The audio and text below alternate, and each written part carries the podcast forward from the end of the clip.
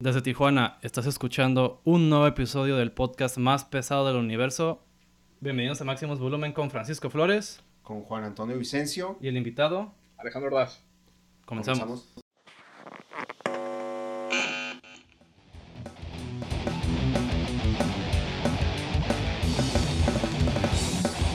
Estamos de vuelta en su podcast bisemanal Máximos Volumen, donde hablamos sobre eventos, biografías, artículos, noticias y cosas relacionadas a la música.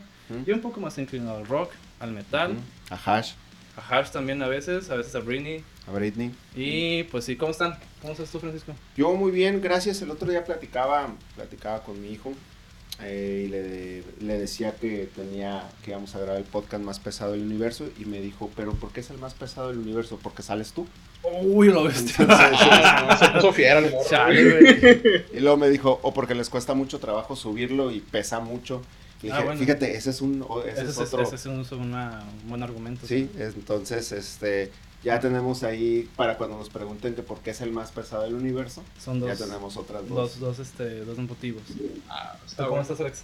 Pues muy bien, aquí ya empezando estos semanitos de calor, ¿no? Aquí en Tijuana, están poniendo buenas. De hecho, discúlpeme, sí. no puedo poner ventilador aquí porque se escucha. ah, no sé. Y, nuestro productor está muy enojado y por el pinche Paco no deja de estar quejándose. Perdón, güey, es que ese güey sí suda mucho, güey. Sí, pero pues bueno, aquí estamos ¿no? sufriéndole tantito, pero está, está suave el calorcito y va, parece que va a ponerse más bueno con esta semana. Y por si querían saber, yo también soy bien. Ah, sí, este, bueno, vamos a empezar. si querías saber. no, pues muy bien, este, han sido dos semanas muy, muy interesantes. Eh, creo que esta vez se acumularon varias cosillas. No vamos a profundizar en todas porque traemos un tema muy interesante que le va a interesar a... Sí, un expertazo, ¿eh? Ya en el previo, créeme que y así lo ven así seriecito, así como buen muchacho. y el vato. Ahorita, van a ver, ahorita van a ver. Em, pues comenzamos. Eh, pues traemos ahí dos noticias pues lamentables. Falleció Jeff Lavar, o Lavar, no estoy muy seguro de cómo se pronuncia, a los 58 años, el guitarrista de Cinderella. Una banda de glam metal de los 80s, principios de los 90s también.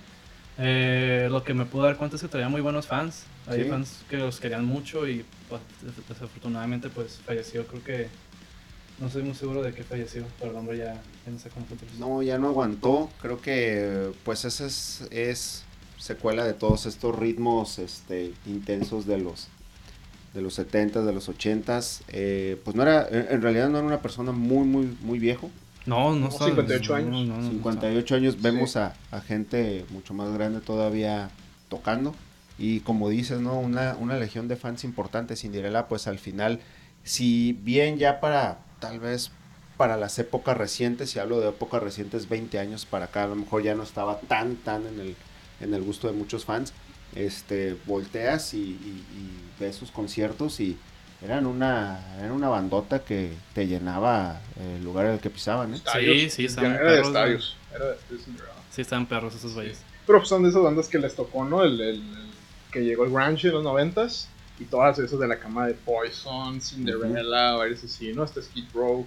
varios que son así, que este, pues ahora sí que tuvieron sus añitos ahí en late 80s más que nada fue como que el boom de ellos, pero pues ya sus fans sí son muy, muy muy, muy fans, la verdad, de ese tipo de, mm. grupos. Sí, son esos como grupos de culto. Sí, que, tienen a lo mejor no muchos fans, pero los que tienen son apasionados. apasionados. me metí rápido aquí a ver qué fue lo que el motivo de su muerte. No encontré algo específico. A lo mejor todavía no sale la información porque es, es un poco reciente. Es reciente, sí. Pero pues descanse en paz el señor Liev de esta banda Cinderella. Y pues el último yo creo que uno que conoce mucha más gente un hombre que hay una canción que curiosamente es un poco más famosa por otro grupo, Dust in the Wind. El violinista de, de, Kansas falleció, este sí eh, confirmado que fue por una pancreatitis aguda, mm. muy doloroso. a la edad de 71 años y pues ya hay la muerte ahí lo publicamos también en una historia de, de la página de Instagram y pues eh, esta creo que sí es algo duro, güey, porque Kansas en, en las, a lo mejor muchos los consideran como un one hit wonder por simplemente Carry Me Over y Dust in the Wind, pero la musicalidad es un mando, no, güey. Kansas esos grupos de los 70s que tienen esa característica muy común de que son bandas de discos. Ajá. De que tienes que comprarte los discos, tenerlos, poseer los discos y darle su checada, porque tienen mucha música que, ok, la que no sonaba en radio era música que estaba hecha especialmente para la gente que sabe. Simón. Que, y sobre todo ellos que tenían violines, tenían muchos de esos instrumentos, ¿sabes? Hasta le metían muchas cosas como folclóricas, hasta celtic y todo eso. Este, que, que la verdad ayudaban mucho a la, a la, música, pero son de esas bandas muy típicas de los 70 Sí, cómo no. Y este, pues, eso es lo que, lo que pasa con Kansas, ¿no? Que son de este tipo de grupos de mucha calidad, mucha calidad. Sí, y que han perdurado a lo largo de los años como, como la gente las, las ubica, mucha gente, incluso gente joven y en cantidad de películas están, están esas canciones y, y yo creo que sí es una, una de las pérdidas más, más importantes de las, de las recientes, porque como, como bien comenta, eh, eran bandas que se atrevían y eran bandas que, que podían sonar como medio a pop, como medio a folklore, como medio a rock, como medio a esto, pero siempre tenían unos tintes distintos y era ese atrevimiento que los hacía ser este, grandes, ¿no? Sólidos. Sí, desde el momento en el que se atreven a tener un violinista, eh, algo que no es muy característico en el, pues en el rock, en la música también tan, tan mainstream, tan popular. Ah, en la música popular tampoco. Tampoco, entonces, este, pues ahí lamentable, yo, yo considero Dust in the Wind una de, las, de los, una de las baladas más perras que, he escuchado. Y de hecho, creo, creo que su intervención, o sea, si, si yo en este momento este, escucho Dustin the Wind así como en mi, en mi mente, y, lo, y lo primero que se me viene es el ritmo que él, que él hacía, ¿no? Ese, sí, justamente el, que, el que publiqué en, en el historia de Instagram, que de hecho me la tumbaron la primera, güey. Sí, por La he subido una vez por copyright, güey. A lo mejor Kansas es esas bandas como, como Eagles que están cazando ahí todo lo que publican. Muy intolerables. Pero sí. Tolerantes. Intolerantes, exacto. Y pues sí, una pérdida ahí este, pues dura para la música y yo creo que ya, ya también eran unas, pues eran muy mayores. Este güey sí tenía 75, 71 años. ¿71 años? Sí. sí yo pensaba que tenía hasta más, ¿eh? pero órale. sí, es... Ven el video, la verdad, vean, si no, si no ubican bien, háganse un favor, escuchen Carry On My Wayward Son y escuchen Dust in the Wind. Y de entrada. Que de entrada. De entrada. Con eso, Y pues continuando. se va música, pero también llega música, ¿no? Y bueno, se van los músicos, la música perdura, pero y, y, hablando de, de, dos cosas de las que de las que estábamos que, que, ya mencionamos, gente a lo mejor que ya está entrando en unas en unas áreas que parecieran eh, ya de mayor cuidado y de mayor reposo.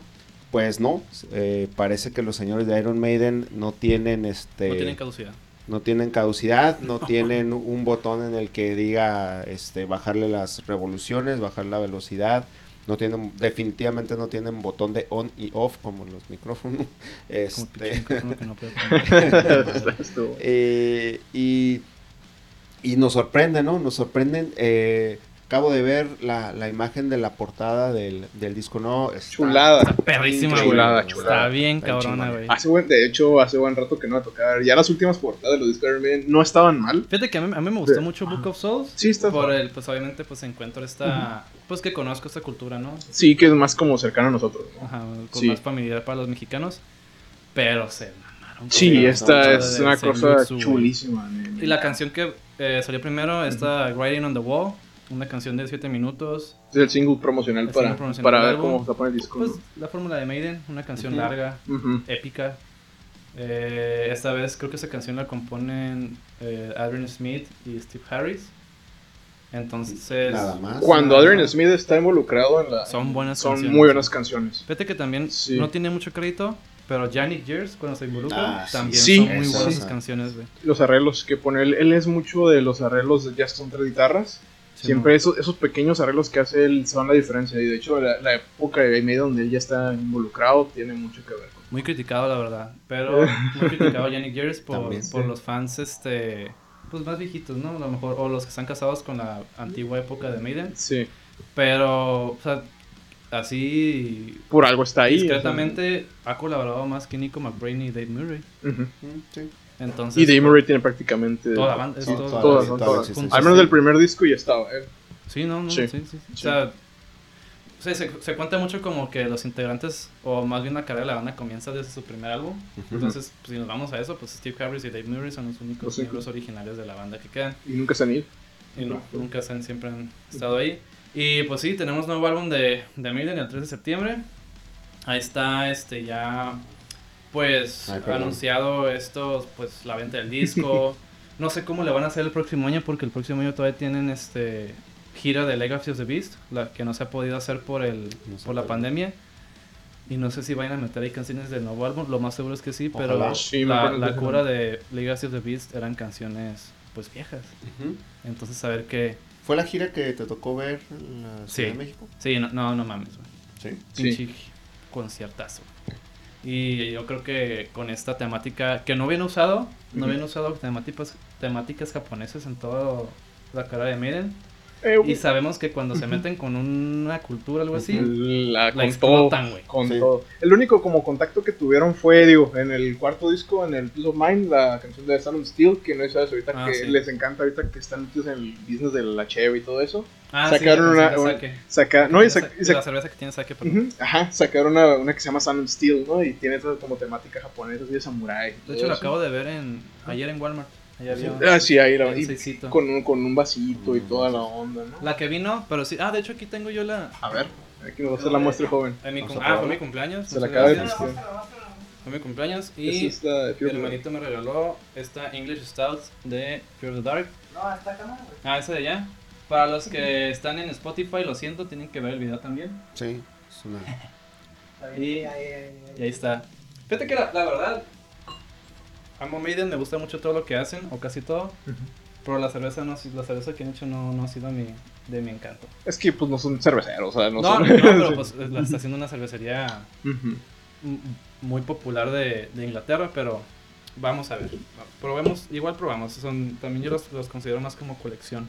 Sí, son muy bonitas botellas. sí, son muy final, Al final este es como eh, es hacer una expansión ¿no? del negocio. Ahora mismo pues ya sabemos que las bandas en cuanto a cosas materiales, a lo mejor les está costando un poco de trabajo hacer la misma lana que hacían hace 30, años. Y este y el expandirse, ¿cuántas bandas no tienen este sus intentos de cerveza, sus, intentos de café?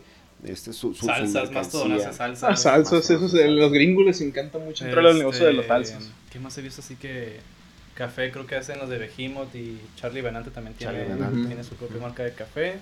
Y así, ¿no? Sí, pues es algo tienen que, buscar de dónde. tiene que ver con algo de negocios, diversificar, expandir tu mercado y pues ellos han hecho, han hecho muy bien. Las bandas nuevas también han tenido que ya de entrada ver esas alternativas para poder monetizar más su, su marca porque ya ahorita ya tocar por tocar ya no es negocio. Cualquiera ya puede hacerse masivo sin necesidad de una gran disquera o promocional. Simplemente las plataformas permiten ¿no? a muchos este, artistas nuevos que pues pueden catapultarse muy rápido. Y cosa que, bueno, las bandas que estaban acostumbradas a esos números, a llenar estadios, a vender esa cantidad de discos y de, de llevarse esos millones muy rápido, pues bueno, ahora sí que tienen que buscar otras opciones, definitivamente. Eh, otra cosa que yo he notado mucho es que ya últimamente bandas viejas se han tenido que ver la necesidad de, de, hacer más giras, más seguido, ya las ves más, más haciendo giras. Sí, También. las bandas más viejas que no tienen, que no llenan tantos lugares, sí han tenido que hacer más constantes con las fechas que, que hacen para sus giras.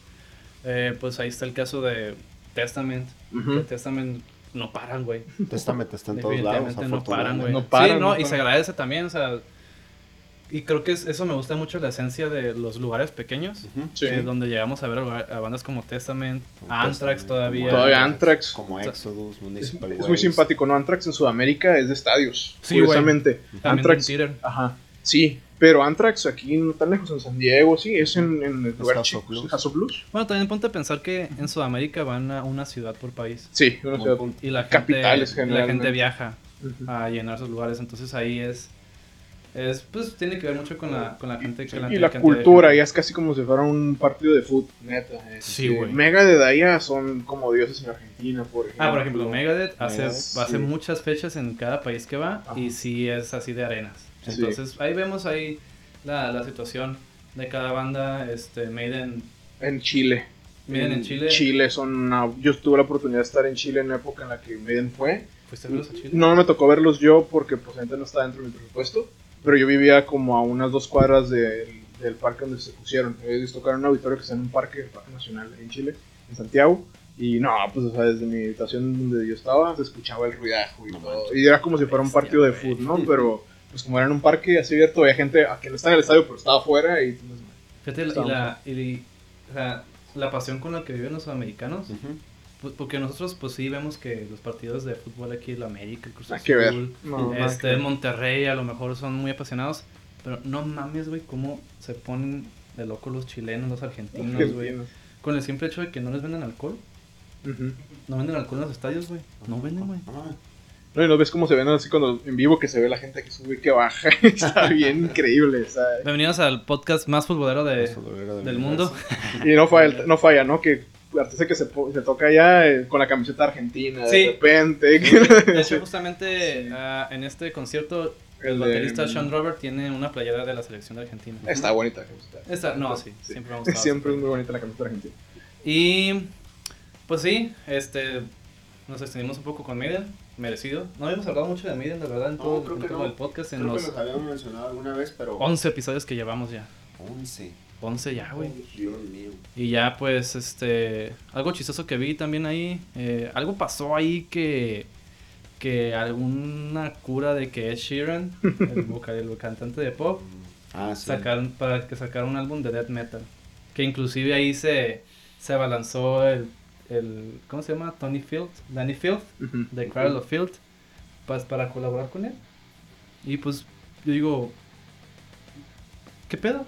Pues, pues en, estos tiempos, en estos tiempos locos que no te puedes esperar ya. Se están expandiendo. Igual, está tratando de llegar a, a, otro público. Es como, no sé, es como si estás acostumbrado a escuchar, no sé, algún artista y después saca sus versiones con mariachi. O ¿Como quién? O uno de mariachi que saca sus canciones así, no sé. Pues ya, ya hemos, o sea, por lo menos aquí en México ya tenemos un grupo que, me, que está haciendo como esa mezcla de norteño con... a lo mejor no la música, pero la esencia de que es Nunca Jamás. Ah, sí, Nunca Jamás. Que está ahí, pues, justamente venía de San Felipe el domingo y en la caseta un carro venía a todo volumen con Nunca Jamás, güey. Y se me hizo muy perro, güey. Se me hizo muy chingón, güey. Aquí en la caseta de Tijuana, ¿eh? Ni siquiera en Mexicali uh en cerca de Sonora. y aquí, llegando. Ya llegando aquí. Y está, está perro, güey. Y, y es, es, porque es una música simpática y esas cosas. a lo mejor como Ed Sheeran es una persona que lo que he sabido que considera mucho simpático. Bueno, bueno, cae, bien. Bueno cae en, bien, en, su, en su arte, en su, en, su, en lo que él hace. Lo que hace. Y pues sí, a lo mejor, digo, sí, no creo que sea la verdad. Pero si sucediera, pues a lo mejor logra hacer un escape para. Puede ser una canción, si el caso, que le haga de Cali o algo así. Ajá, o sea, que le diga, Danny Field, así se hace, hazle y ya. Una canción de. Al final son, son, este, son artistas, son cantantes. Este, a lo mejor canta una canción totalmente romántica, totalmente popera, pero con este, con este sonido. Y pues, si lo hace, pues hemos, recientemente hemos sido nos ha tocado ver cosas, muchas cosas muy raras últimamente. Estamos en tiempos extraños. ¿Alguna vez, digo un paréntesis pequeño, pero alguna vez se han puesto o han escuchado acerca de que Cristian Castro en su tiempo llegó a tener canciones como metaleras de power metal? Sí, güey. Sí, buenas, la verdad, estaban buenas. La producción estaba muy buena. Yo no las escuché completas, la verdad, no, Tiene un nombre la banda, no me acuerdo cómo se llama. No, incluso en grupo, en canciones, en discos de solista de él, de los 90 Sí, tiene canciones. Sí, tiene algunas metidas así ah, como una canción ahí. Es como eh, una vez eh, eh, platicaba yo con un amigo y decíamos que cuál, cuál era uno de los mejores solos de guitarra que habías escuchado en una canción de ese tipo, una canción pop o de un artista no metalero. dónde va. Y, este, y la mayoría decían que era Azul de Cristian Castro. Ajá. que tiene un solo bastante interesante. sí, sí, perro, güey. pues ahí un saludo a César Huesca, que seguramente nos está viendo. Ojalá, yo estoy seguro que sí, es fan, se ha suscrito y todo. Ah, mira que está, qué buena onda. No, este, eh, él tiene una, un, un, programa que se llama Calcando Solos y un episodio donde hace azul y está muy perro, güey. No es el más difícil, pero, o sea, como sabemos muy bien que los solos más... A veces lo más sencillo es lo más efectivo. Exacto. Y eso es prueba, ¿no? De, de, de, es muy buen solo. Sí, la verdad que sí. También está otra, la de No Podrás, también de Christian Castro. Ah, sí, también, tiene buen solito. Justamente a partir de, ese programa de César, eh, empecé como a, hacer un playlist de canciones pop con, con, solos vergas. Así le puse al playlist. solos vergas, sí. Para quien no entienda, es con solos interesantes. Son los chingones. Son los, buenos. Y ya, pues, este, está esto, esto, se me hizo muy gracioso de Sheeran. No sé si estamos listos para esto. No sé quién vaya a colaborar si sucede el álbum completo o la canción. Ya ahí se apuntó Danny Field. Pero pues veamos a ver qué sucede después. Bring it, a ver. Y pues ya, continuamos al tema principal. Sí, yo creo que ya nos brincamos de, de, lleno y este y la verdad uh, en el previo mientras preparábamos todo esto estuve platicando con, estuvimos entre todos ahí platicando y la verdad eh, me sorprende eh, algo que pareciera tan sencillo, eh, que como todo debe de tener su, debe de tener su chiste, hasta debe de tener como, como su arte, y pues nos vamos a enfocar en, en un tema que está regresando, que ya existió, casi casi desapareció, si no es que desapareció por completo en una, en una época en la que todo esto, los, los, discos compactos este, y, otros formatos de, de, música este, existieron o salieron. Y bueno, vamos a, ir con la, con la nostalgia y nos vamos a ir a hablar de los, de los, de los viniles. Viniles, acetatos, discos, LPs. LPs. ¿De qué otra forma se les conoce? Pues de muchas maneras. Mira, vamos a irnos rápidamente en lo que es un vinil los voy a los traje de para que la gente sepa cómo, cómo va. También conocidos como disco microsurco o simplemente como microsurco o vinilo. Es un medio de almacenamiento analógico de señales sonoras caracterizado por utilizar como material de soporte un plástico denominado cloruro de polivinilo, del que recibe el nombre, Fue introducido oficialmente en el 48, hace setenta y tantos años. Tres años.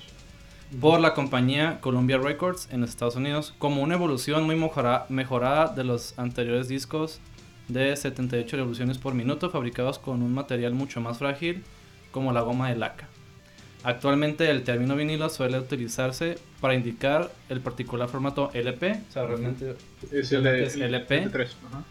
disco de 30 centímetros girando a 33 revoluciones por minuto.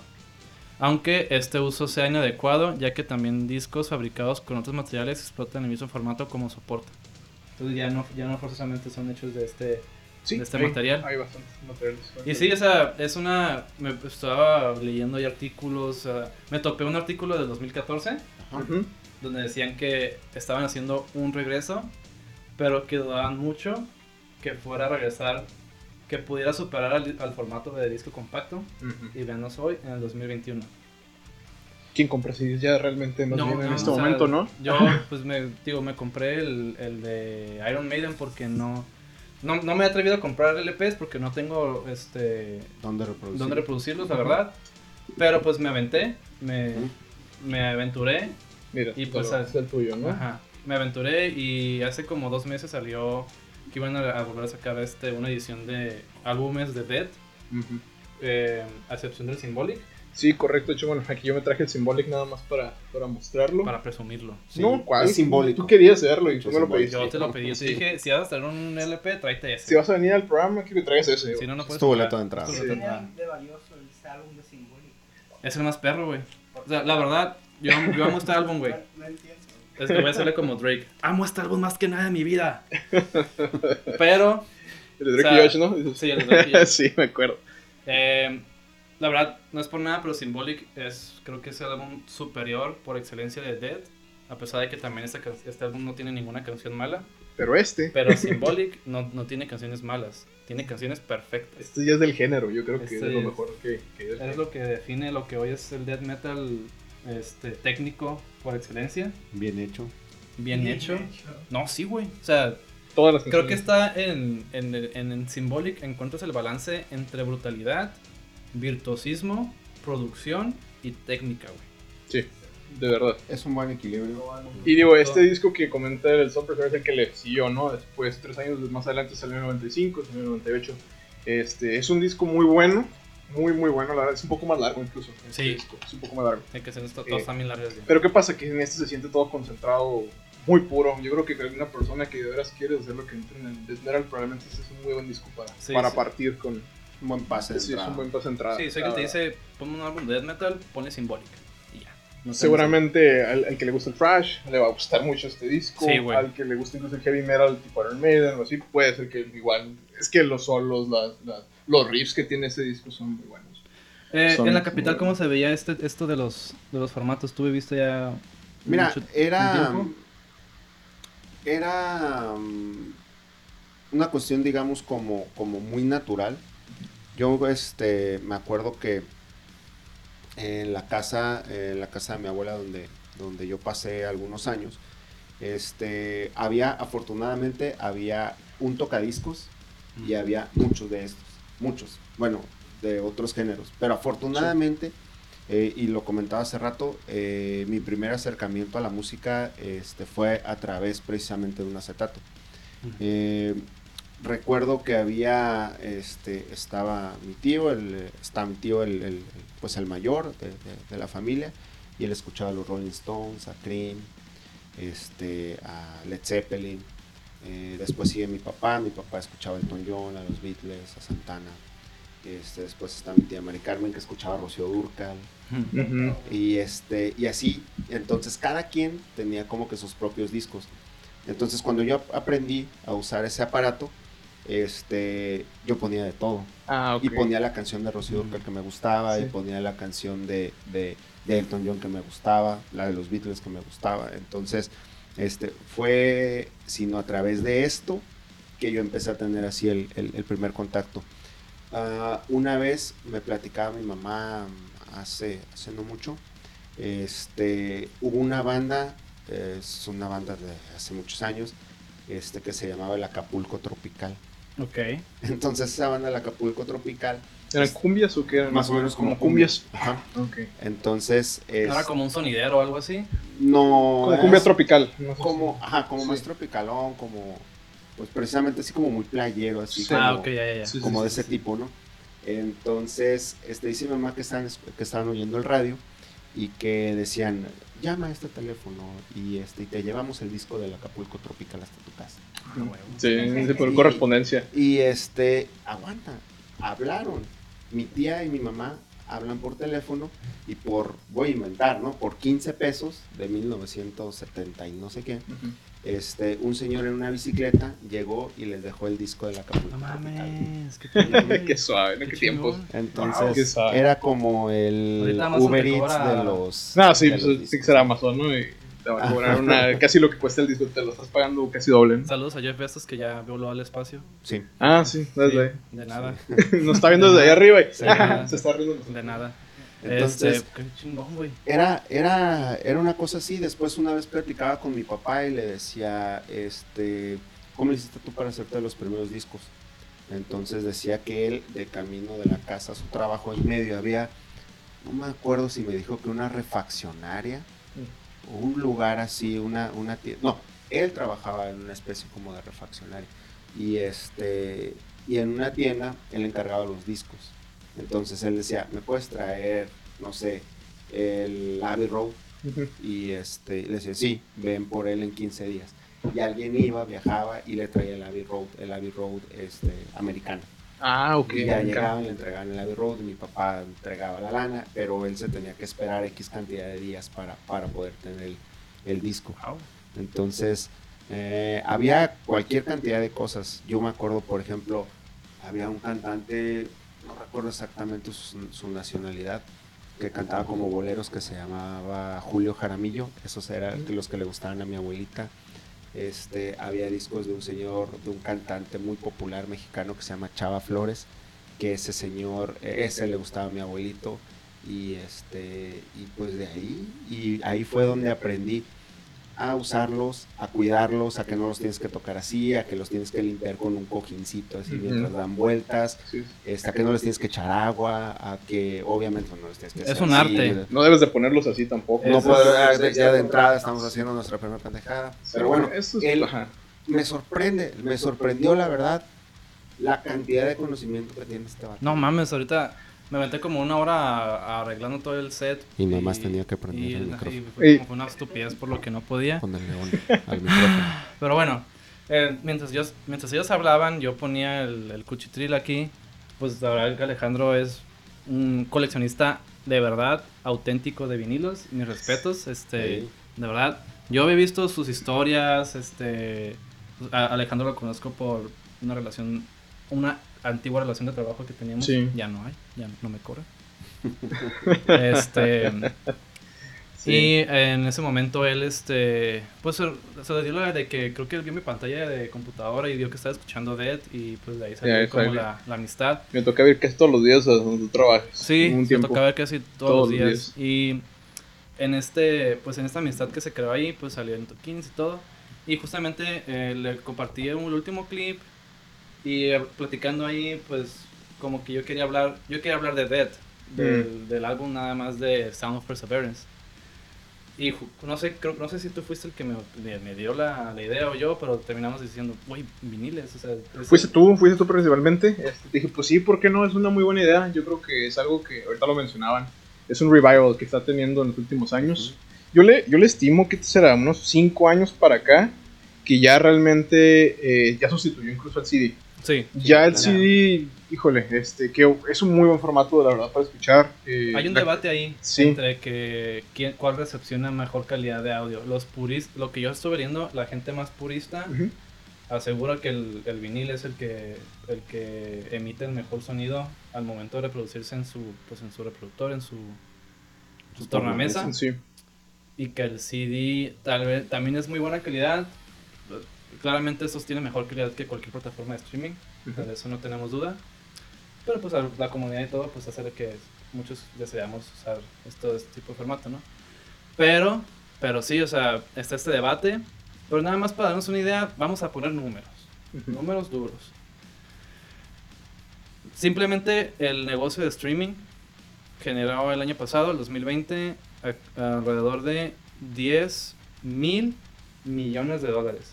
10.1 billones de dólares comparado con el 2019 que hizo 8.9 y el negocio el mercado de lo que del vinil de lo que registran en transacciones oficiales del 2019 generó 479 millones de dólares. Y el 2020 inclusive en tiempos de pandemia ascendió un 30%, generando 619 millones de dólares. Y esto nada más es en lo que se registra. Sí. O sea, imagínate en, el mercado negro, o sea, en el mercado informal. ¿cuántos Las ventas por internet. Las ventas por internet. coleccionistas. ¿Cuánto no se ha generado? O sea, es un, es un formato que revivió. Yo creo que tiene mucho que ver con que es bonito. Es algo que... Es nostálgico. Es nostálgico, exacto. Y pues es agradable también, o sea, no, no, es, no es muy amigable, la verdad, en cuanto a manipulación y todo eso. Pero, güey, o sea, tú tienes esa madre y pones a un lado un disco de un compacto y pues prefieres mil veces. Es, es, lo que comentábamos ahorita, de hecho, tocaste un tema muy importante que es el de la calidad de audio, ¿no? Eso, eso es cierto, eh, hay muchos puristas que se optan por el vinil, que ahorita lo tomaste, ahí hiciste un dato interesante que es un sistema analógico de, de sonido lo que pasa mucho con el vinil es de que tiene su encanto en el sentido de que para poder sacarle el máximo provecho al sonido, debes de hacerte un equipo este, completo para poderle sacar. Y eso incluye un buen receptor o amplificador, que le llaman, un preamplificador a veces, una muy buena aguja. Y todo eso, combinación, bocinas, todo esto, este, un buen bajo, todo completo, hace que saques un sonido excelente de este formato, ¿no? Pero yo creo que lo que más atrapa al que colecciona el, disco de vinil es este, pues, vamos a ver las portadotas que tenemos, ¿no? O sea, esto en un CD, pues lo vas a ver en una proporción chiquitita. Este, ese disco, por ejemplo, igual. Eh, lo que a mí me gusta mucho también es de que en los últimos años, en las revisiones que han sacado, este disco, por ejemplo, aquí lo voy a mostrar este, en esta cámara, pues como lo ven es el clásico disco negro que todo el mundo ubica. Este, pero ahorita que estaba hablando con, con Juan, me puedes pasar este disco. Eh, este disco es de la disquera Relapse Records, que está sacando otra vez eh, unas ediciones especiales de la discografía de Dead. tiene todos los derechos de todos menos del, del Symbolic. Symbolic, eso los tiene Metal Blade. Metal Blade Records, por alguna razón, este, se quedaron con ellos desde los 90 con, la, con, la, con los derechos de este disco. Pero el disco lo sacó Relapse, ¿no? Creo que en los 90 para cierto territorio, este, era Metal Blade creo que en Europa. Y de hecho nada más lo sacaron en Europa, este disco es europeo, es como de Holanda o algo por el estilo. O alemán. Ajá. Ok, No es americano. ok, Ajá. ok, ok. Entonces, este... Oye, no lo encuentras, güey. No, no lo encuentras. No, el no lo no se encuentra. Y ah, esto es algo que se murió. Hay una... Hay una gracias. Ven, está chula. Sí, O sea, es también otra de las, de las cosas que he visto que, que han sacado las bandas de sus nuevos álbumes. A ver, a ver, sí, ahí está, si se puede apreciar. Esto es lo que le llaman un splatter, como una mancha. Ah, un. Eh, muchos artistas están sacando esto, esto se da mucho en el death metal y en grupos así de, de metal en metal. Sí. Este, estos discos a mí me gustan mucho porque lo que hacen es de que agarran un disco, le ponen color y luego aparte lo hacen como una mancha. Y lo interesante es que pues tú tienes la mancha esta. O sea, cada disco tiene una mancha diferente porque esto es hecho manual. Entonces tú estás, o sea, tú tienes algo que es tuyo, ¿entiendes? Y esto es muy, muy, muy interesante. A mí me gustan mucho. Eh, Sí, de la verdad, digo, tener esto, a veces dices, sí, desembolsas una cantidad muy grande, pero sí no se siente bonito que a diferencia de descargar un archivo digital o tener una canción y escuchar en YouTube, digo, tener la música realmente tuya. O sea, Sí. que tú la posees, esto es a mí. Sí, o a mí me sea, las ventajas de, del teléfono portátil y de usar Spotify y todo eso, pues siguen siendo notorias, ¿no? Güey, ¿A qué huele ese disco nuevo de Death? Huele, todavía huele nuevo. todavía huele nuevo. Huele a, huele a Dead. El olor de cuando. Eso también me parece que no, que huele a no. Pero cuando. Huele a Choc. Sí. No, no puede a Choc, güey. Choc se murió ese güey. Bueno. Ahí está hecho con Ay, ceniza. hace 20 años. Saben que hay una. Ahí, ahí lo está viendo, digo, está bien raro, pero. Ya eh, 20 años, güey. que se sí, ya en 2001. Choc. 2001, En diciembre. Fue en diciembre. Todavía no, pero ya. son- Ya se acerca. ¿Qué fue el 13 de diciembre? por Algo así, ¿no? sí. Este. Paz. Quería mostrarles unos. Traje unos pequeños discos aquí en la colección rápido, les muestro. Corran a YouTube. Aguanta con ese, güey. aguanta A ver, vamos ese. a Sí, ver. porque ese es el más Vamos, Ese que te gustó, Ajá. ¿verdad? Sí, a Ese te gustó. Sí. Sí, sí, sí. Vámonos con. Corran a YouTube porque vamos a enseñarles los viniles. Sí. Si los quieren ver, si quieren escucharlo, luego lo ven, no importa. O a lo mejor subo un clip con esa parte. Pero Este es el rey de los discos, cabrón. ¿Te gustó? Sí, Sí, fíjate que tal- chingo. por eso lo traje, porque ese sí, como que a mí también me impresiona bastante. Hay una modalidad, Ajá. explícanos este del Picture Disc. por El, favor. el Picture Disc. es- Ah, eso no lo he entendido, güey. Ah, ok, mira, te- te Y- explico un poquito. Eh, ahorita hablábamos, de hecho, él mencionaba de Rocío Burka, le estábamos hablando de eso. Ese era Y es te- de las cámaras. Y ese era un tema bastante. No, porque ahorita lo mencionó, de hecho, también en el, Sí. programa. Este, se daba mucho en los 80, sobre todo, se Sí. mucho en los 80s. No tanto en los 70s, esa tecnología empezó más en los 80 Que había discos que artistas, pues buscando promocionarse, hacían de que imprimían la portada del disco o incluso la fotografía del artista en, en el mismo disco en sí, ¿no? Pero eso, eso no afecta la, la calidad. Es lo que pasa. A mucha gente les gusta por como artículos de colección, ¿no? Es increíble pues, ver esto. Está muy suave. Yo tengo uno de Venom, el Black Metal, también lo Ah, tengo sí. así. Y pues también sobre la, la, la cabra esa, ¿no? Sí, Está acá. Y del otro lado, en Satan. japonés y todo eso. Este, estos discos, Ah, pues es que- porque te maman los japoneses a ti. lo tengo desde hace varios años, fíjate, Sí. ese sin querer lo compré porque pues Venom me gusta mucho, ¿no? El Black Metal es muy buen disco, entonces este, lo tengo en ese formato. No tengo muchos, fíjate, Picture Disc, debo de tener unos 5 o 6 discos Picture Disc, pero los que tengo, ahí mencionaban de la calidad del audio. Lo que sucede con el Picture Disc es de que es un disco regular negro, de hecho aquí se ve la orilla, que es negro, ¿no? Eh, lo que hacen es que le ponen una capa de la misma fotografía de la portada sobre la, la música. Recordamos que la música en el vinil se graba en estos surcos, que, que son estas líneas que se miran aquí. Este, le ponen la portada, que es como una calcomanía grandota, y luego le ponen una laca que mantiene la portada unida y pues, que nunca se despegue, ¿no? Ni que se vaya a pelar. Entonces la aguja pasa y pues nunca se espina. Ok. Pero, ¿qué sucede? O sea, estás poniéndole a la, a la pantalla del sonido una capa de, una, de la foto y otra capa de protectora. Entonces, Mm, ok. y hay dos capas adicionales sobre la aguja cuando entra a los surcos. Entonces, Mm. poquito, poquito, pero si tú pones este disco y lo pusieras en la versión negra completamente, sí notarías tal vez una pequeña Una baja de calidad. Sí, una diferencia muy... no- A lo mejor sí es notable porque pues... A veces se escucha un poco más, disculpa, a veces se puede escuchar más ruido como de fondo. A veces no se escucha tan fuerte el volumen, a veces baja. O a veces se escucha como, como que saturada la mezcla, como que no se escucha bien ecualizado. Ok. Son cositas. Igual, con un buen equipo de sonido, a lo mejor, pues eso hace que Logras este... sí, eliminar un poco. Ajá. Pero sí, estos discos a mí me gustan, pero digo, no tengo muchos, porque también no crees que se ven tan, no se dan mucho la, no, no, no, suel- no suelen salir tan seguido. Pero sí, este disco que traje es de Rigor Mortis, es una banda de thrash metal que sí la recomiendo bastante. Eh, deben tener como dos discos de estudio, me parece, pero este disco es, es muy bueno, se llama Rigor Mortis, es, Sí, el mismo nombre de la banda. Y incluso, de hecho, también me traje por acá un disco que salió este año, es un sencillo de la banda Halloween. Ah, Halloween. Este, claro, un saludo ahí a, Sí. a Michael Kiske. Ay, Michael Kiske. Fíjate que a mí me tocó verlos en la Ciudad de México en el 2018 y el pobre andaba bien malo de la garganta.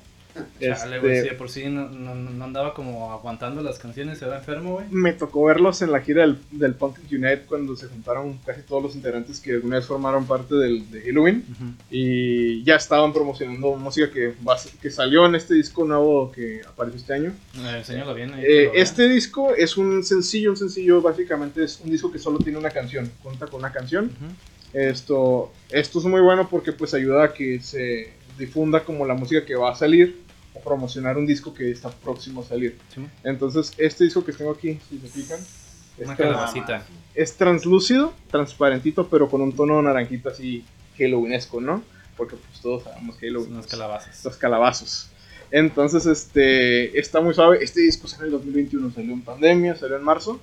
Eh, a mí me llegó porque pues este, sigo ahí una, un grupo que te mandan pues, música alrededor del mundo y este salió exclusivo en Alemania. A que luego recordamos que es allá. alemán. Este, y lo mandaron desde allá. Entonces la disquera que es Nuclear Blast, creo que también es alemana esa Sí, son alemanes. Sí, este, ellos son los que actualmente cuentan con los derechos de la música nueva de Halloween. No estoy muy segura de la, de los, del material anterior, pero lo nuevo, Nuclear Blast. Y sacaron esta edición. Yo la compré así porque me gustó el color. Me gustan Sí, como que ver las bonito, ediciones. Ajá. Eh, pero también lo sacaron en edición negro. Creo que también lo sacaron en Picture Disc. También, incluso. Comentabas hace rato de que el, incluso el, el- el mismo color pudiera llegar a afectar la calidad. Sí, este, ahorita que les mostré el Symbolic, que es el disco que Juan me pidió como boleto de entrada para acá. Sí, Y lo entiendo completamente. Ese disco que es uno de los discos que más escucho. Sí. Fíjate que no es tanto que el valor, porque igual no me costó caro en su momento. Lo compré casi cuando salió que lo reeditaron en 2014. sí. Y lo compré en ese año. Justamente lo vi en A una ver. tienda y lo compré. ¿Cuál ha sido el vinil más caro que has comprado si quieres compartir? El Nevermind de Nirvana, primera edición americana, de 91. Ah, Me salió como en 300 dólares. ¿Y dónde está? Pues, ¿Es ¿Casa? razonable? Eso, No, eso no- sale, eso no- no sale.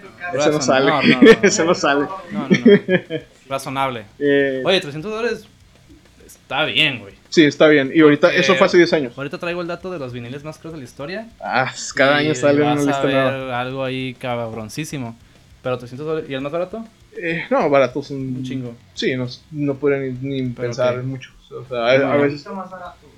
o sea, hay veces que agarras Ajá, la joyita que te la encuentras joyita, así en la el- joyita. En el sobre ruedas, en- Ah, en, la ciruela. Buena pregunta, sí hay, sí hay varios, este, hay varios así.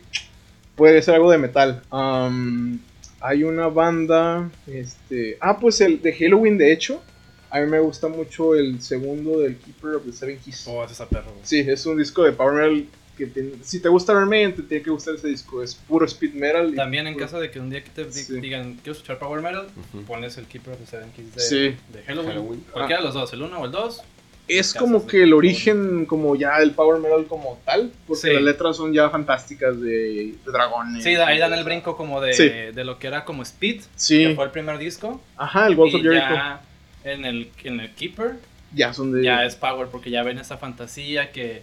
Ah, pero dije que todo otro. todo. Está bien chistoso porque Halloween es como que una banda que no se toma nada en serio a sí misma. Ajá. Y luego también eso, le mete letras así a veces payasonas. Sí, también. Y, la, y la coreografía del disco, que es lo que me gusta mucho los viniles de Halloween, le meten mucha como broma de con sus calabazas y Sí, calabazas tomando pisto y cosas así. Justamente eso me gusta de, digo, a los dos son chingones, ¿no? Pero pues, esas bandas que luego nos toman en serio las cosas, Ajá. como que está, está divertido, ¿no? Sí. A veces hay bandas que, que su música suena poderosísima y brutal. Y pues el caso de Gojira, ¿no? O sea, que Ujú. el pinche el Mario Duplantier hacía videos de Evil Mario Ya lo vi que mi amigo bien entrado en el. matando gente que se pone enfrente. Sí, está, está muy perro. Eso es lo que le llaman una versión gatefold. Los gatefolds cuando se abren. Este, muchas veces es porque traen dos discos, ¿no? De un lado traen uno, en este caso nada más trae uno. Pero, Pues, pues, trae un relieve, este, las letras y la calabaza. Eh, lo repito, es un, es un sencillo.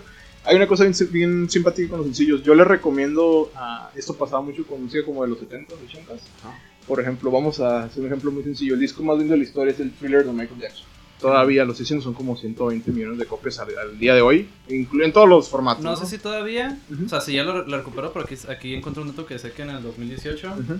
en algún momento el Greatest Hits de, The de Eagles. Eagles. lo superó. Sí, Pero, es, a, lo- a lo mejor ahorita ya volvió a recuperar este thriller, sí. pero sí, o sea, estamos hablando de álbumes de Ajá. artistas enormes. El thriller de Michael Jackson, pues la razón por la que vendió muchas copias es porque el canijo disco trae un montón de hits que fueron Sí. números unos, pero muchos, trae como cuatro. Pues sí, Sí. Beat It, Beat No. It, Billie Jean, Sí, eh, sí. Thriller, tiene o varias otras que también son así chinteras buenas. Este, de Michael Jackson. Yo creo que la mitad fueron de radio de, de números unos.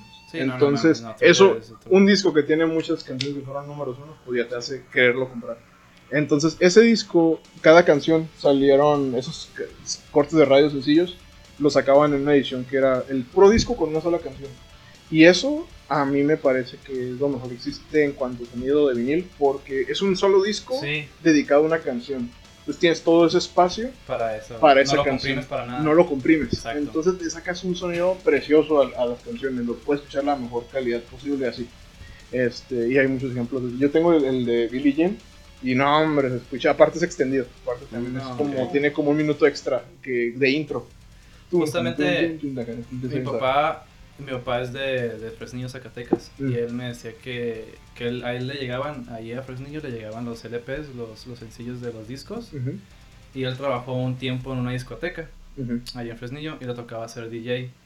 Y dice que le tocaba que le llegaran este, muchos de Queen. Ah. De hecho, el- el- ese álbum que tengo aquí de Queen, él El lo compró Hits. porque él, él- él le gusta mucho Queen.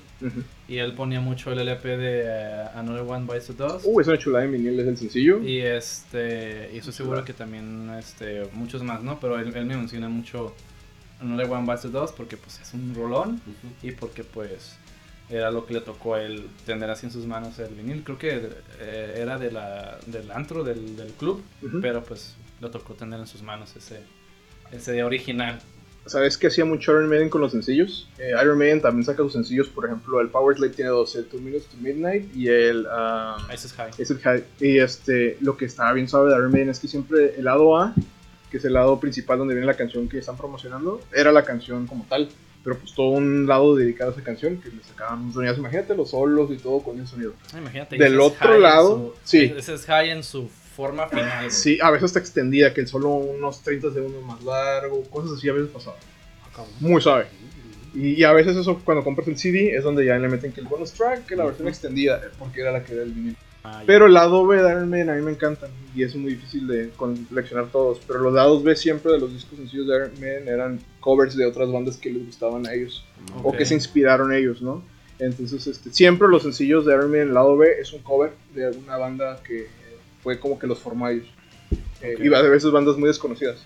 Que Mm, a lo me mejor eran como muy locales de, de Inglaterra. Sí, sí, sí he sabido de eso, de que. Steve Harris tenía como Sí. muchos de sus músicos de inspiración, además de Deep Purple, que Ah, tenía sí, mucho Deep Purple, sí. eran grupos locales de ahí de, creo que son de Londres, ¿no? Ellos son, Sí, sí, son de Londres. son londinenses.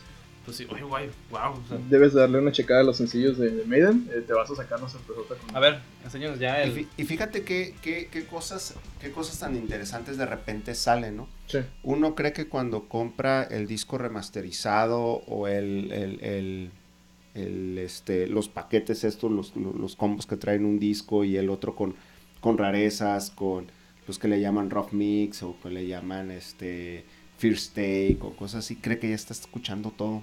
Pero ve, o sea, ah, yo no me imaginé de verdad que, que, por ejemplo, Maiden desde entonces ya metiera todo eso. Sí.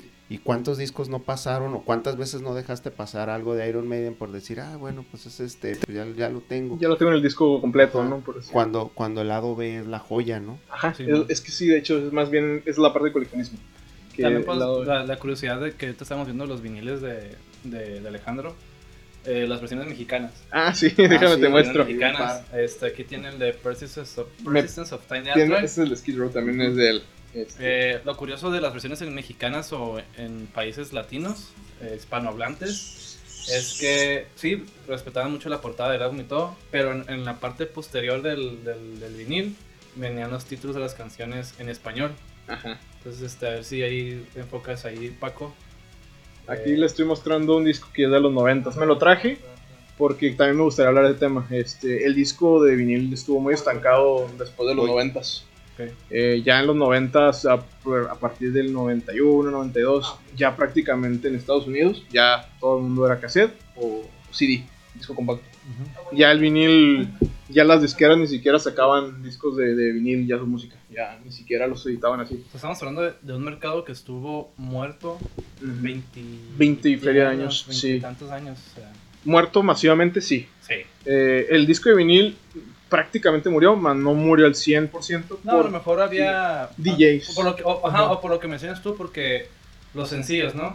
Ajá, A lo sí. mejor las bandas seguían por, en cuestiones de promocionar y de querer enviar la mayor calidad a las estaciones de radio, pues mandaban sus LPs a pues a las estaciones de radio para que, Sí. para que el momento de transmitir la canción, hacer promoción a su álbum, pues escucharas ahí la, la Sí, mayor ca- calidad posible. ¿Sabes en dónde? O sea, en Europa nunca se perdió el, el- el escuchar música en vinil. De hecho, las radios mandaban muchas sus canciones nuevas de los artistas. Te estoy hablando todavía en el Ah, estoy tan 2005, equivocado. 2009 todavía.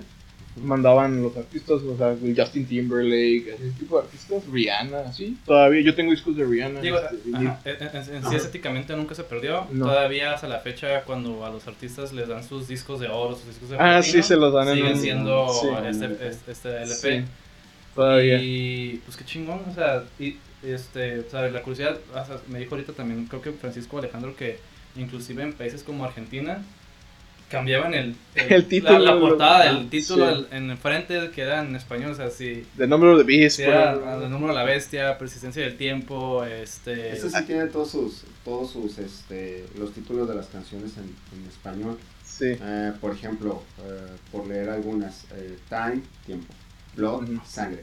Entonces pero, pero, pero hay una que me llama la atención que se llama, eh, lo voy a leer literal, este, y, y después hacemos una interpretación, H8 Red, que es como Hate Red, Ah, sí. y, este, y en español se llama H8 Rojo. No lo como que No. hubo manera Ah, de poder el traducir por palabras. No supieron cómo eh, eh, interpretar ese Ajá. juego de palabras de la H y el número 8, este, que bueno, en, el, en, en- en inglés pues es algo como hate, decir hate, Sí. ¿no? Odio. Entonces, Ocho- este, H8 rojo. entonces le ponen H8 rojo, ¿no? Como pensando que es No, alguna... y fíjate que lo que me ha tocado mucho cuando, me ha to- cuando he ido a, a la Ciudad de México a conciertos, Sí. la gente pide las, las canciones en español, güey. O sea, de que... Ah, sí, cierto. Voy a, a- sí, de que estás en, el- en el- la multitud, en el público, y de que. Dar un ejemplo, ¿no? Toquen la de. Para, la paranoia. Rapsodia Bohemia. Ajá, la Tornado. Rapsodia Rapsodia Bohemia. Bohemia, damos- Eh, toquen la del soldado con Iron Maiden. O sea, entonces. es, eh, digo, La Casa del Sol naciente. no sé si a lo mejor tiene. sí, Ay, ¿no? güey, sí, o Sí, sea, a lo mejor no tiene mucho que ver. Que así les llegaban ¿Cuál, será? No sé si será como que. Por el público. El, el público fue el que el negocio se fuera a que fuera así traducido. Sí, definitivamente. O a lo mejor el negocio fue el que este, Orilló a la gente. orilló a la gente a hacerlo así. Digo, no sé. Pero me, me llama mucho la atención que en muchas partes de México sí se. Creo se que es más lo primero. Sí, me da más, hace que- me da más por ese lado, sí. Sí, porque tenías, eh, creo que, que cuando tienes algo que no conoces le tienes que encontrar una identidad. Y la identidad pues es pues, algo universal que puede ser el idioma, ¿no? Ujú. Entonces, si llega algo con cero conocimiento del idioma a ti y se llama persistencia of time, pues entonces tú dices, ¿qué es eso? no? Sí. Ajá. Entonces, tienes que encontrarle algo. Por eso, por eso acomodas los, este, por eso acomodas los títulos de los, de los, de los artistas y por eso les dices y mencionas las canciones, los títulos de las canciones como puedes o los nombres de los artistas como, como puedes. ¿no? Ah, es otra, los nombres de los artistas, ¿no? Siempre Sí. pasa. Entonces, ah, sí. ya Creo como- que el, como el vas tú- Esteban, el Esteban. No sé qué madre. ¿no? eh, como, como, pues como puedes, ¿no? Para, para lo que te alcanza. Entonces, este, es, creo que es muy común y es como esa pequeña ayuda que nos, que nos daban. Yo me acuerdo, había una línea de, de cassettes, este, que eran, no recuerdo qué marca eran, a mí me tocó verlos todavía. Eh, me acuerdo, por ejemplo, los de Metallica era el cuadrito, vamos a suponer, son muchos más chicos, pero el cuadro Sí. aquí tenía aquí la portada, aquí Lemon. Decía aquí en, en, en un recuadro, en un, en un rectángulo amarillo decía Kill y abajo decía matar a todos. Luego- a todos. y luego este, acá atrás decía Whiplash, latigazo, este, los cuatro jinetes. Entonces leías y Anestesia jalando los dientes. ¿no? anestesia. Entonces era era era simpático leerlo, pero eh, para nosotros que a lo mejor tenemos un poquito más de contacto con a lo mejor Con con, la con la frontera. Sí, porque- contexto ya de nosotros como frontera, ¿no? como más fronterizo, como Sí. ya más común el, el uso del idioma inglés o del uso del, del- del idioma natural del disco que tenías. Eh, pero hay gente que, que- que no tiene idea. No. Sí, sí, sí. Y, Y más en esa época. Inclusive aquí ni se veían esos, yo creo. O sea, yo creo que aquí, aquí no se veían esas versiones en No, español. esos son más, son más de ella. Ajá, Sí. entonces, pues por la cercanía, ¿no? También. O sea, no piensen que por qué no nos gusta el español. Porque somos. Y aparte de- no deja de ser nuestro mercado, aunque somos frontera, pues Mm. también, también es México, aunque nos vemos igual. Pero en esa época era más común que le nos llegara mercancía hecho de Estados. Unidos. Sí. En frontera sí, En era, era sí. muy común, era muy común. De hecho en Tijuana tenemos la, bueno, los que coleccionemos vinil, tenemos la fortuna pero grandísima de que nosotros podemos contar con ediciones americanas que siempre la verdad sí son mejores que las versiones Sí, te mexicano. explico por qué, es simplemente por, el, Ujú. por la calidad de este, del vinil que tienes aquí. Sí, antes, ¿no? mira, este, hablábamos de esto y es un detalle que yo no tenía mucho conocimiento de esto, hasta hace poco me enteré. Hace mucho tiempo, cuando yo comencé a coleccionar vinil, había mucha gente que te vendía discos de, ah, es que mira, este disco lo ves de color negro, pero es que si lo pones a la luz, no sé si se puede ver ahí, pero Déjame- déjame intentarlo. vamos a ver. Sí, a ver, a ver. Ah, ah, pero es que si lo pones a luz secretamente es transparente. Si lo ves, Juan, mira, A ver, vamos a ver con... es transparente, ¿no? O sea, se ve como cafecito. Se, Ah, sí, se- sí, sí, se sí, vuelve sí. de otro color. Se vuelve otro color. Intenta apuntarlo a esta luz. A ver, tú dime si se puede. Más para acá, más para acá. Más, más, más. más. No, para allá. A ver, Un poquito menos. Mm, ok. Ah, A ver así, con la luz del celular se, se hace notar. No, se ve más. Ah, bueno. El caso de que Eh, estos sí. discos, ajá, Si en casa tienen uno, pues inténtelo. sí, se pueden poner acá y se ven como transparentes. Mucha gente me- nos decía, ¿no? Este, nos los que coleccionamos de que no, es que secretamente es transparente. Secretamente, Secretamente. transparente. Ah, no, pues lo que su- sucede es de que ahorita les mostré el del Symbolic de, de- que es completamente negro. Este, incluso tenemos uno de Skid Row que, que trajo él, que este es mexicano también. Pero este es completamente negro. Juan, ahí te lo voy a hacer la, la muestra. ¿Sí o no? Mira, negro. Ah, ese- ese sí. es negro, no pasa nada.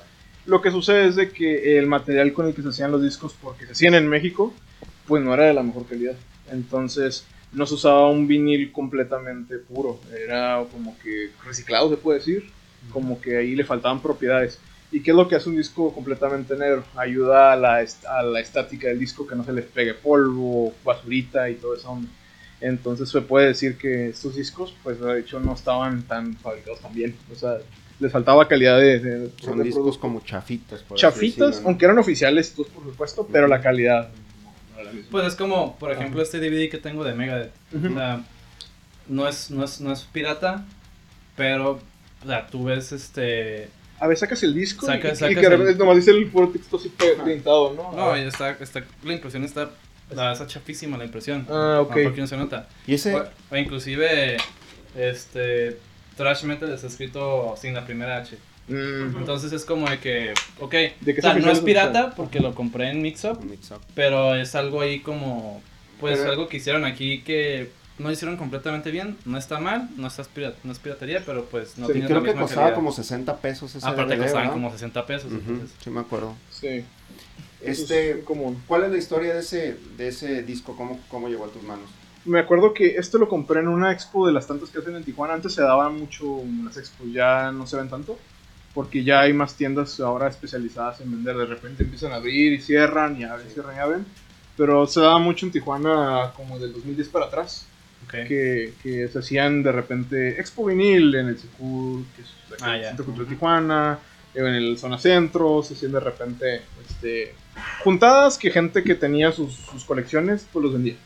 Y de hecho este quito le dejé el precio, a mí no me gusta quitar los precios porque me gusta recordar como que "Ah, eso me costó. Eso me tanto". costó ahorita, lo puedo vender en mil pesos. más. Yo sé que a lo mejor ni, ni, ni siquiera porque hay gente bien tranza que no te lo compra a lo que, a lo que sabe que vale, ¿no? Pero a mí me gusta para recordar porque a veces digo, ah, este lo compré 6 años y en aquel entonces Para hacer cuentas también. ¿no? Sí, ay, tú me he sabes. gastado- me he gastado tanto dinero en Ajá, sí, también así es como que un poco de morbo que tiene. Entonces, ver, este- este, yo me acuerdo este lo compré en una expo Y aquí tiene el precio de 400 pesos, que pues 400 pesos no es tan poquito. O sea, sí. No, tampoco es poquito. Ajá, tampoco es poquito. Este, yo creo que ahorita este disco sí lo andas viendo como en mil pesos para arriba. Cabrón. Sí. Y la razón de, la, de lo por qué es caro es que ahí lo mencioné muy rápido ahorita, pero retomo el tema. Eh, en México todavía el disco de vinil se extendió unos poquitos años, como toda la tecnología, este, que en México tarda un poco en entrar la nueva. Este, entonces, cuando el disco de vinil en Estados Unidos entró en desuso fue como a principios de la década de los 90.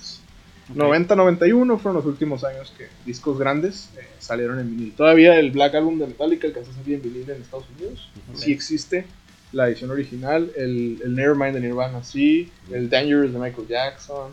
Mm, sí, Algunos sí. discos así, o sea, grandes, los grandes discos muy masivos, sí llegaron a venderse así, pero ya son los últimos. Pero en México todo se extendió como hasta el 93. Ok. Ok. Entonces, es, discos noventeros, es muy, este es del 90. Este, es muy difícil a veces encontrar las versiones americanas. Oh, Entonces ya dices, de perdida si lo quieres en vinil. eh, también en aquel, Mexicano. en aquel entonces, hace 10 años, no estaba tan común de que lo reeditaran. Ahorita creo que sí ya está reeditado americano del 2018 o algo así. Sí, debe ser. De color y grueso y toda la onda. suave. Ah, ok, sí, lo más probable es que Anthrax ya haya sacado otra vez. Sí, muy creo que saca- Y creo que sí sacaron una, una reedición del Persistent también por el 20 aniversario. Pero si ya tú me lo preguntas, creo yo que debido a que tengo la versión mexicana del 90, este, la época y toda la onda y se escucha súper bien y todo de todos modos, yo creo que me quedo con esto ya mejor. No necesitaría la, la edición nueva. Mm, que probablemente también es otra. Este, muchas veces sacan ediciones. um, te voy a dar un ejemplo muy fácil: el, el Sound of Perseverance que tú tienes. Ajá. Ese disco originalmente salió en CD, nada más. Es del En 98. el 98. Sí, ya, sí, era prácticamente el único formato que había. Ni cassette ya prácticamente era más. Probablemente ya no. Sí, salió yo creo que en pocos países, pero CD sí era como que en de todos los A lo mejor en países. Europa, como dices, ¿no? Ah, probablemente en Europa. Este, y sí salió en CD y totalmente era la manera en la que lo distribuyeron. En el 2017 Relapse lo sacó en vinil por primera vez para que la gente que le gusta coleccionar lo tuviera y aparte está bien Mm, suave, ok. así grande. ¿no? aparte, pues. Está bien suave la verdad, sí, Sí. sí. ¿Y qué pasa? Eh, ese disco originalmente lo grabaron en formato digital. Ah, O sea, a eso iba. Ya me imaginaba dónde ibas. Sí, Ujú. eso en formato digital. Y muchas veces, muchos por ah, el- el hacer el, el boom de andarlo sacando en vinil y todo, Sí. discos que originalmente salieron en CD, lo, nada más lo que hacen es que agarran la copia en CD y la plasman en un, en un acetato, en un vinil, Ujú. y tienes una cochinada que no suena nada bien. La O sea, hay un peligro de que mi álbum de Sound Perseverance no sea No. muy chingón. Ahí está el detalle. Una buena disquera que cuenta con los, con los masters con los que lo grabaron y toda la onda. Se esmeran a sacar un producto donde, aunque fue digital la manera en la que lo grabaron, tienen las cintas originales, todo, ¿no? Como grabaron. Y hacen el trabajo que tarda mucho tiempo y minucioso de, Y lo de- adaptan. y lo adaptan al formato. Entonces, yo, yo cuento con esa versión que tú tienes este, y Ah, pues suena excelente. Todas las de Relapse se los recomiendo bastante. Son seis discos porque si no Ah, todo lo de Relapse está bien perro, güey. O sea, eh, Para empezar. Los primeros de Mastodon son Ah, Relapse, sí, están muy también. Mastodon. Creo que también este High on Fire también está con Relapse. Uy, Hell Fire los vi una vez en vivo eh, cuando lo abrieron a An- X- ¿Y Anthrax? Anthrax en Sí, estuve ahí. 2013. Trece, ¿Tú estuviste ahí? Y ya van a estar otra vez. Sí. Ay, ojalá nos dejen cruzar, güey. Eh, ¿Cuál no es el concierto? mames, güey. Va a estar High on Fire en el Break by Break, güey. El Sí. 18 de agosto, Sí, güey. me acuerdo que lo. Ay, no, mames, sé, agosto ya quiero- estamos. No, no creo, güey, la No, verdad. Estamos Sí, no, si, si ya estoy dudando para ver a Testament en octubre, güey, de que no creo que abran. Ah, Ay, Es La neta- ahorita estaba como que una sí, tercera ola. Sí, me ardí. Sí, cuando, cuando o sea, se supone que mañana, cada 21 del mes, De mes. se supone que van a decir que ya pueden cruzar, ya pueden cruzar. Abre o cierra. Pero no Sí. creo, no. No. creo porque la gente no se pone las pilas, este, hacen podcast con más personas y... Ah, les vale madre. Oye, oye, pero fíjate que ahorita No, que sí, los de Relapse, los de Dead de Relapse son una joya que debes de tener si eres fan. ¿Por qué? Porque no nada más tienen el, el- el disco. Tienen siempre notas de los integrantes que estuvieron en ese disco hablando de cómo lo grabaron, sus experiencias de cuando lo estuvieron grabando. Pues es, uno una, por uno, es una cosa súper suave, eso es casi como si tuvieras una autografía, ¿no? En el disco. uno por uno ahí después me compro el, el Sí, individual. sí. Creo que Todos en el, tienen. en el Nuclear Waste está el individual y está... Ah, sí, el Human creo que el también. Human también. El Pero que sí. menos bueno. Pues muy bien, ay güey, se nos se me fue como... Sí, bien como rápido, ¿no? Bien rápido el tiempo, güey. Sí. es Vamos a dar unos platicando. últimos, últimos datos interesantes. A ver. Ya para Los- cerrar con para cerrar con el podcast y con el, con el tema, los tres viniles más caros de la historia Ujú. A ver, han sido esos tres. a ver. ¿Cuál? Número 3, Elvis Presley, My Happiness. Dice por qué fue el más caro.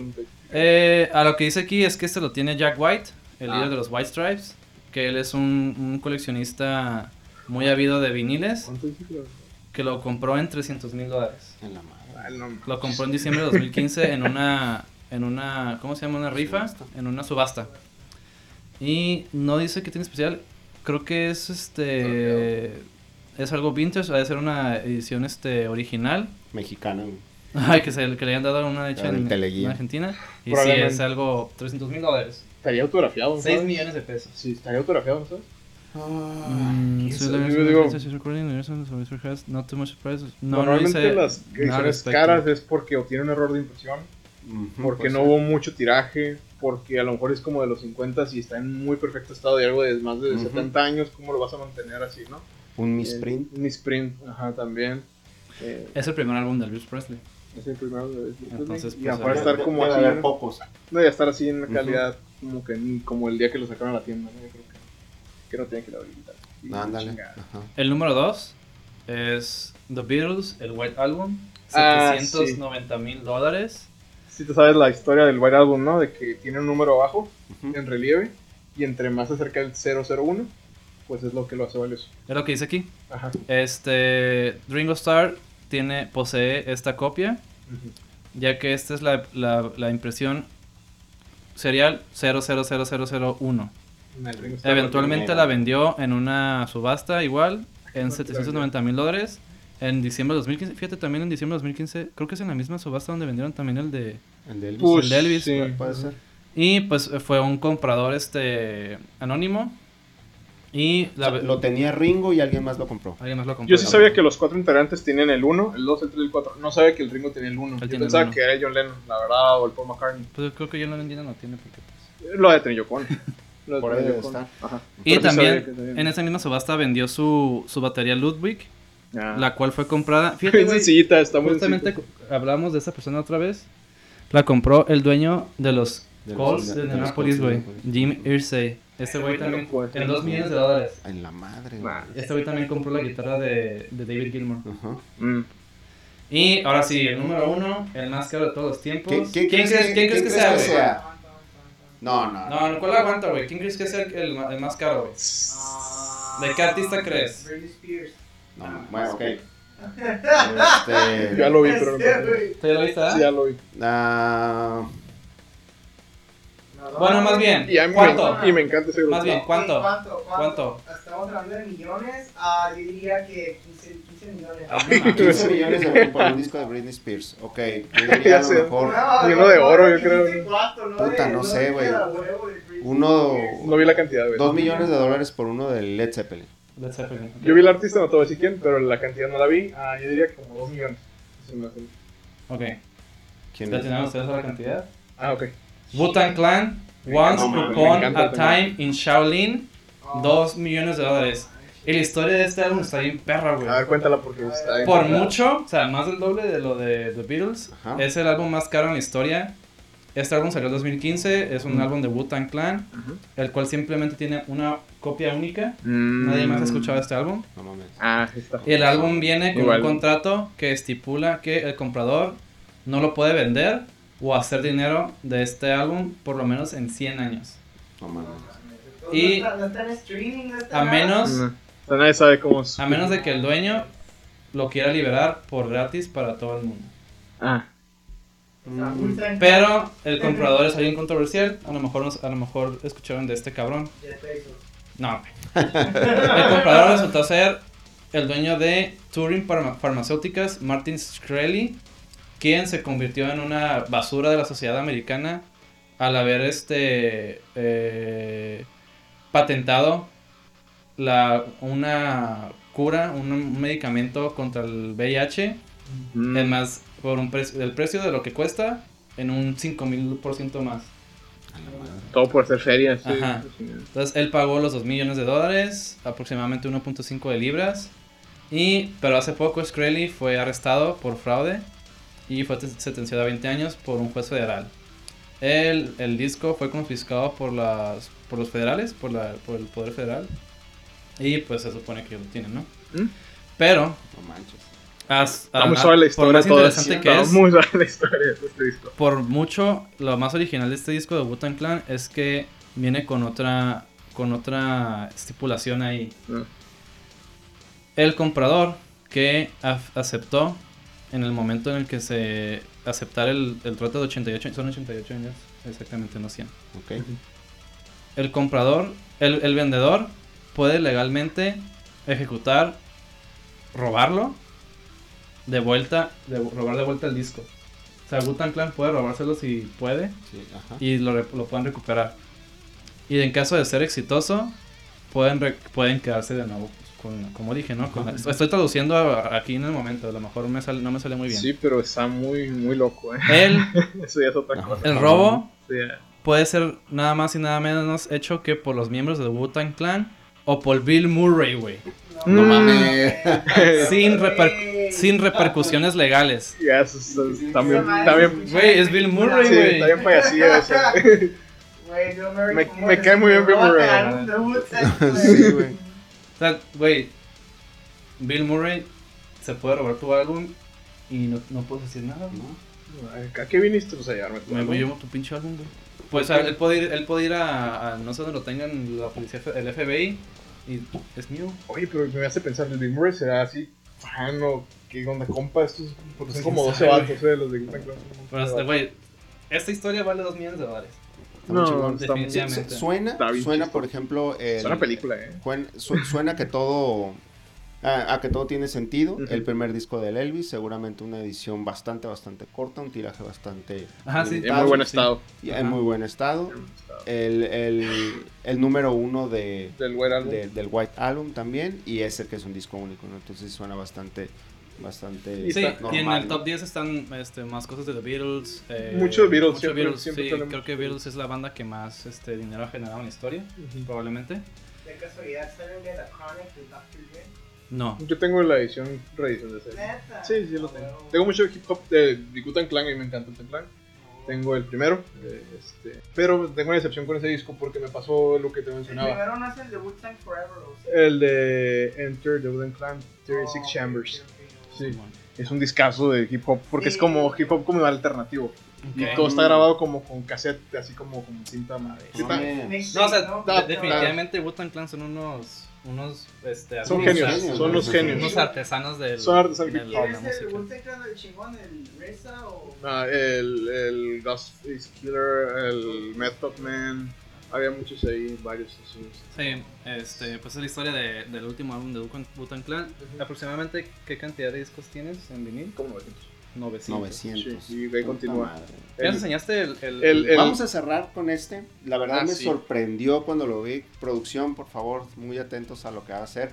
Aquí, Es- amigo. hay mucha.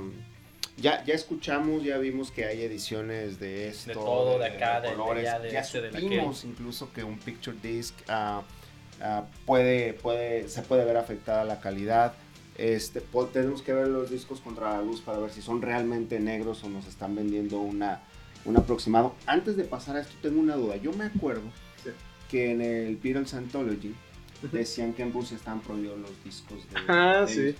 que los metían a las radiografías. Correcto. ¿Sabes cómo hacían eso? O, o- Sí, hacen, hay formatos. De hecho, yo tengo por ahí, le llaman los flexidisc. Ajá, Están así, ¿no? Lo que hacían es de que en Rusia estaba prohibido durante, antes de los 80s, ajá. no se permitía música occidental meterla en Rusia. Porque obviamente, pues la Unión Soviética, Propaganda, la Unión propaganda, Soviética, este, pues.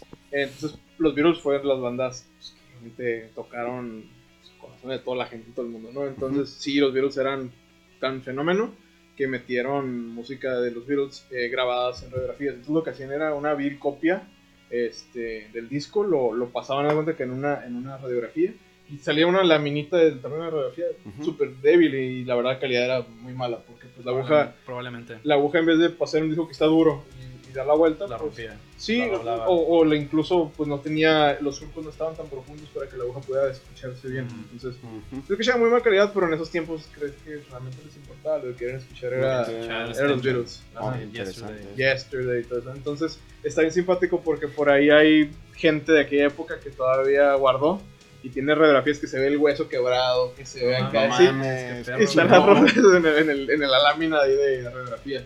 Y se ve bien chistoso, pero son como cosas así que la historia pues, que nos dio, ¿no? Sin querer, un poco de... Es chusco, pero es lo que pasó. Fue real y eran los métodos, era la Sí. forma en la que tenía, Sí. en la que podías llegar a la. A a veces pensamos que, que el gobierno, que, que estas entidades superiores pueden controlarnos y a veces cuando realmente Ah. el arte y la pasión Ay, es más fuerte, pues se crean, se logran esa clase de cosas que, que pues al final es algo que los humanos queremos, o sea, música, arte, películas, o sea, cuántas cosas no, han- no han sido prohibidas y Ujú. la gente lo logra, logra De pues, alguna forma. encontrarlo. en el disco de vinil pasa mucho de que de repente en ciertos países estaban prohibidas las portadas. Y a Scorpions le pasó mucho.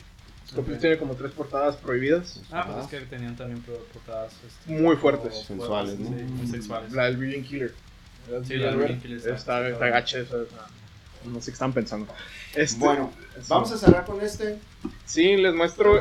Este disco les impresionó bastante y dije, se lo voy a traer porque creo que No, está bien cabrón. Sí. Y ahorita que lo ven ustedes también. Rápido les cuento, la banda es Vector, es una banda de thrash eh, metal progresivo, technical thrash metal. Es muy buena, es una banda de origen de Arizona.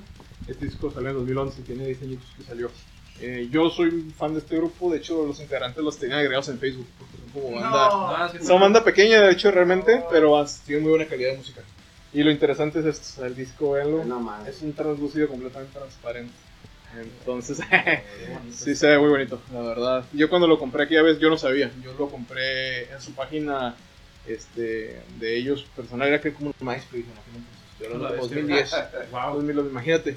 Y, o sea, sí vendían, es muy indie la banda de alguna manera, se puede decir. Ahorita esos güeyes ya están un poco más creativos, güey. No, este fue el segundo, lo sacaron un tercer disco que también lo editaron. No, sí, ya lo editaron en una disquera tipo como Metal Blade Records, así ya un poco más grande.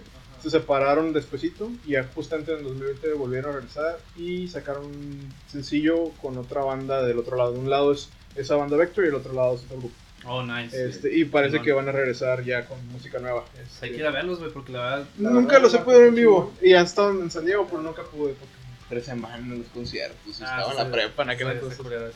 Sí. Ah, Sí. Sí. Ah, Y aquí está la portada, me encanta. Es- a ver, vean, bueno, sí. el arte Oye, que tiene no sabía. está precioso esa imagen. Oh, wow, güey. Y el logo a mí me gusta mucho. El logo, güey. El El logo logo. tiene un montón de trabajo. Sí, está- Sí, está- machín. Eso es de Arizona, después se movieron a Filadelfia, pero tocan más que nada. El guitarrista se llama David Santo. Este, digo, lo tuve hace muchos años, creo que en MySpace o en Facebook, y llegaba así a comentarle, ah, tengo mira tu disco, lo compré y todo. Y me acuerdo que le mandé la foto de que me encantó, cómo está y todo. Ah, qué bueno que les gustó, es una sorpresa para los fans. o lo que les digo. Ah, o sea, no, no habían publicado que el, el No. video era así. Eh, después sacaron, lo volvieron a reeditar y ya era edición verde. Me acuerdo que también sacaron algo como blanco, Oh, nice. como, como. Pero me acuerdo mucho de eso, que esta fue la sorpresa. Que Wow. sí me acuerdo que decían las primeras 100 personas que lo compren se van a llevar una sorpresa. Yo, yo cuando lo saqué, pues me di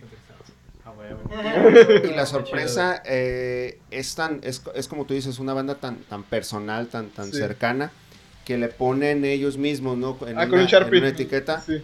le ponen con un Sharpie la, la, De la Clear. característica de, de Clear, que es el disco Transparente. este, transparente. No, la verdad a mí me, me, me impresionó. Había visto algunos, al- eh, de hecho tengo un par de picture discs, a lo mejor por ahí. Este, varios negros. Este, yo me acuerdo tenía, creo que era un disco de burbujas que era amarillo. De Odisea Burbujas. de Odisea Burbujas, Sí. que era amarillo. Este tenía uno rojo, pero no me acuerdo de qué, de qué era de los. Los navideños era muy, muy Los- los- común que fueran rojos. Ajá. Sí. Y este tenía la esta etiqueta anaranjada. Todos eran así, no sé de qué disquera eran, pero había muchos que eran Los de. Disney también. Era muy común que eran de colores. Seguramente. ¿Mande? Ah, perdón. Perdón. Este. eh, entonces, este la verdad nunca había visto uno. Eh, nos llevamos dos muy buenas sorpresas con esta banda, con Vector. Sí. Y este, y la verdad es de que esto visualmente este, es, es increíble, la neta. Eh, no manches. El disco que le sigue es transparente a morado, pero lo que me gustó mucho es que esa edición, si era de las primeras, creo que 100 personas que compraban disco, es una banda que no la van a, se van a acabar tan pronto, ¿no? Ajá. Pero se acababan, de hecho sí se acabaron como muy rápido el traje, pero bueno. Sí, me acuerdo que esa edición que tengo yo le metieron un parche para la ropa, así que se le puedes poner tu chaleco. No, güey. es que Pues como es Ah, trash ok, metal, sí, es sí, que sí, traes sí, muy esa común es la cura de los trasheros. de los de los traseros chaleco, ¿no? Yo, ten- yo Ok. llegué a tener el mío. Muy bien. y Muy traía bien. el, el, este, el parche. Perfecto, pues Sí. muchas gracias. Este, ¿Dónde De te pueden verdad. seguir? ¿O ¿Quieres que te sigan? ¿Quieres que te... No, no cuento con redes sociales, nada más este, pues bueno. Es un coleccionista anónimo. Sí. Alejandro Ordaz, este, igual y a lo mejor ahí algún día este, se atraviesa ahí su, este, algo. Este, es un coleccionista De verdad. De verdad, o sea, no. Coleccionista, conocedor. Porque hay gente que acumula cosas. Sí. Sí. Hay gente que, la neta, compra cosas nada más por comprarlas, por tenerlas, etcétera. Pero el tenerles el cuidado, el tener la paciencia, el saber un poco de la, de la historia, el tener una, aunque sea breve reseña, a lo mejor no de los 900, pero sí de gran parte, aunque estoy seguro que no, a- no tan a detalle a lo mejor, pero sí sabes qué pasó con cada, tienes 900 historias diferentes. Oh, ahí. claro. Y de hecho, mira, tú metes que en Instagram, Alorza94. Eh, Ok. hay- cada sábado subo un disco de los Ah, que sí. ahora que, ahora Sí, que sí, lo sí, sí. recuerdo, este sí, tengo en Instagram, en Alorza94, que es mi, mi página, este, ahí pongo cada sábado en las mañanas un disco de mi colección de cualquier género. A mí me gusta mezclarle lo que tengo y trato de ponerle como Inclusive hay a comentario. veces soundtracks, este, Soundtracks de películas, este, música muy variada, ediciones especiales. A mí me gusta como tipo de cosas como colores raros. Tengo de Madonna que son rosas, por ejemplo. Ah, No, sí, Sí. de verdad, sí. Me gusta mucho, ahí pueden verlos de vez en cuando subo. Cada sábado subo un, un disco nuevo. Pues Muy no se pierdan, no se pierdan al señor, al señor Alejandro, definitivamente. Bajista también. Ah, mira, También es bajista, sí, cierto. ¿Alguna vez llegamos? Alguna vez llegamos a llamear, en ese espacio llegamos a llamear este. ¿Fue aquí? Música de Dead, sí, fue aquí. Ah, mira. ay, mira. Y pues ya, muchas gracias, de verdad, este, gracias a todos los que nos están Muy viendo. interesante todo la episodio verdad. muy interesante, la verdad. Eh, gracias por haber llegado hasta este punto y llevarse toda esta, esta información. vayan al video. De verdad, muy chingón. Vayan al video para que se tengan ahí, este, pues puedan apreciarlo de, de verdad. Igual a lo mejor subo un clip O para muchos. que, o varios, como me acostumbro. Ajá. Y pues no sé, muchas gracias. Eh, nos pueden seguir en, en redes sociales como Máximos Volumen, en. Instagram, en Facebook. Eh, descuidé un poco TikTok, a pesar de que es la, la red social donde más... este, No hemos bailado nos siguen. No últimamente. hemos bailado últimamente, Ya hace falta. pero hace falta. Sí, ya, en- hay que- hay que ahí salir. Pero sí, este, muchas gracias. De- no, no dejen de compartir, la verdad. Eh, el podcast ha estado creciendo un poco. Se estancó poquito antes de- del episodio 9, que fue con Oscar, creo. Ujú. Del 8 con Oscar. Y de ahí hemos crecido un poquito más. De verdad, gracias a todos. ¿Algo, algo que quieras decir tú, Francisco? La verdad es de que estoy impresionado. Este, ha sido, todos han sido muy interesantes, todas las, las pláticas, pero el meterse a este, a este mundo, a este renacimiento del, del, del Eso es vinil, cabrón. este, la verdad ha estado, ha sido muy, muy interesante. Muchas gracias por el tiempo, por compartirnos. Y bueno, esperamos este, que les haya, haya gustado. Este, hay un botón ahí en el en YouTube que es el de report.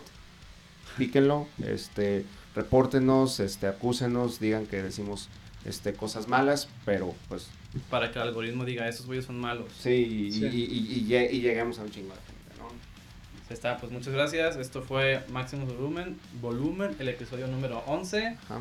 Nos vemos. Gracias.